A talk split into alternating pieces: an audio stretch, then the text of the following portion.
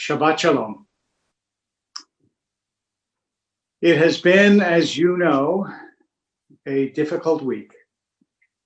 It's been a difficult week, not only on the level of individuals, but obviously as a country, and it continues to be difficult for the world, but I think in particular for our nation. This has been a time of testing and trial and difficulty and pain. And one of the lessons that the Torah actually teaches us this week in Naso is that when it talks about counting people, it uses the word to lift up. That people are counted by being lifted. And that very simple observation has profound implications for what is going on in our country.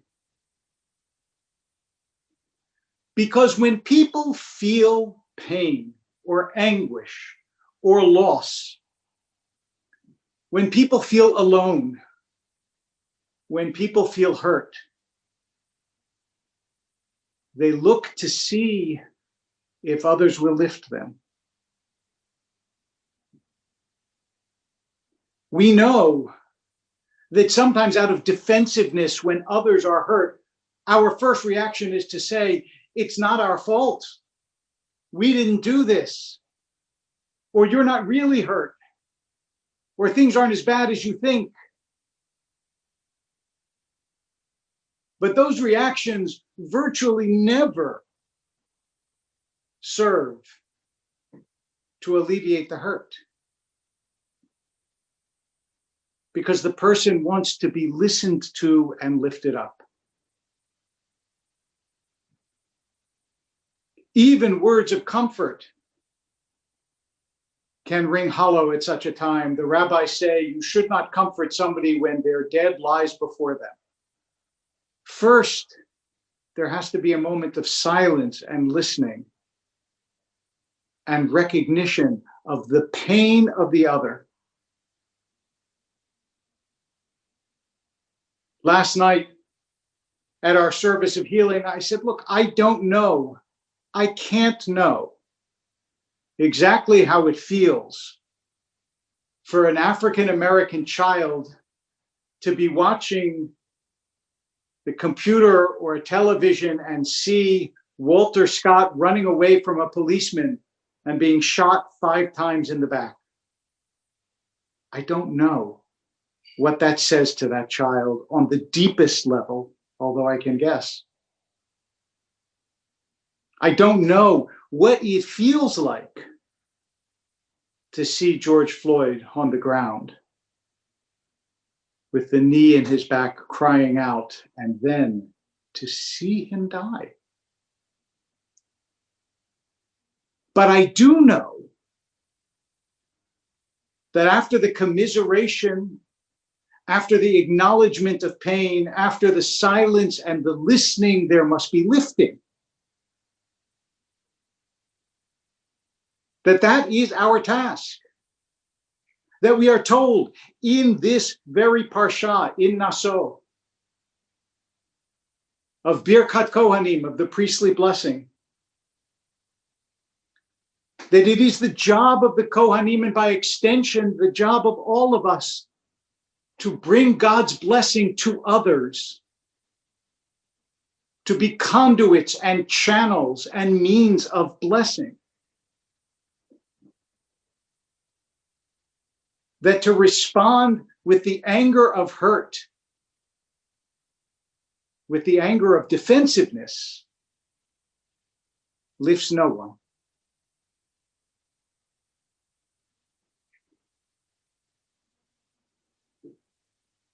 In the coming week, in the next parsha, we will be learning how God instructs Moses to have the people assemble and move forward. And it says specifically in Devarim that you assemble with a tikiyah and not with a truah. The tikiyah is the long blast of summoning, and the truah is the sound of alarm. You don't bring people together by sounding alarms.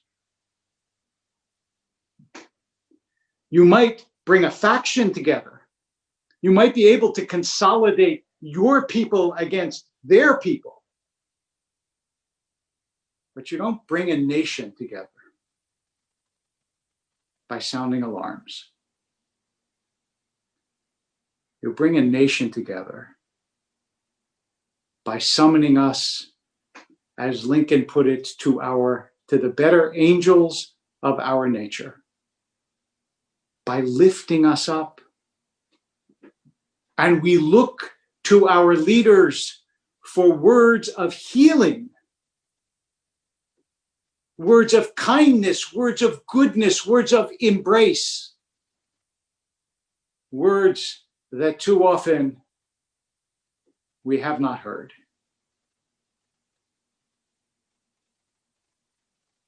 We need to be able to say to our African American brothers and sisters, to those who are in pain, to those who feel that they are strangers in their own land,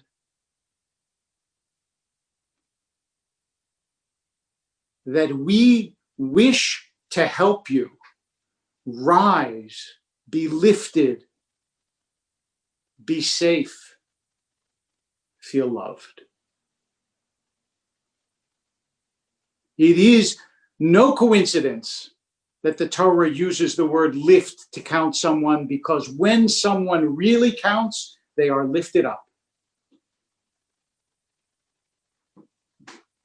They are no longer on the outside of the circle. They are no longer the other. We're just us. We're just the United States of America. Just us. For too long in our country, that has not been the case in one way or another. And we will not fix any deep social question or problem overnight.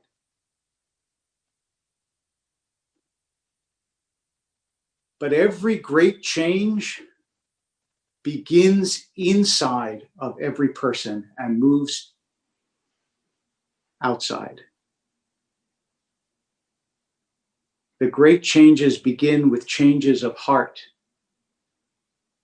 And then they become changes in society. So if this week we heard the pain in a new way, if this week we were able to say to ourselves, yes, the destruction and the looting and the burning, they're terrible things. They ought not to be done. They're destructive and they don't bring anyone together and they help nothing. But the deeper question is not who burned that store. The deeper question is what is going on in our society day after day, week after week, month after month, and year after year. And if we heard that pain in a new way, then we can use the recognition to lift ourselves and lift one another. Because we are all walking through the wilderness. And as the Torah teaches us, we are stronger when we walk together. So let us listen for pain, for healing, for hope. And we will all rise as one. Children of God, citizens of this remarkable and wonderful gift, the United States of America. Shabbat Shalom.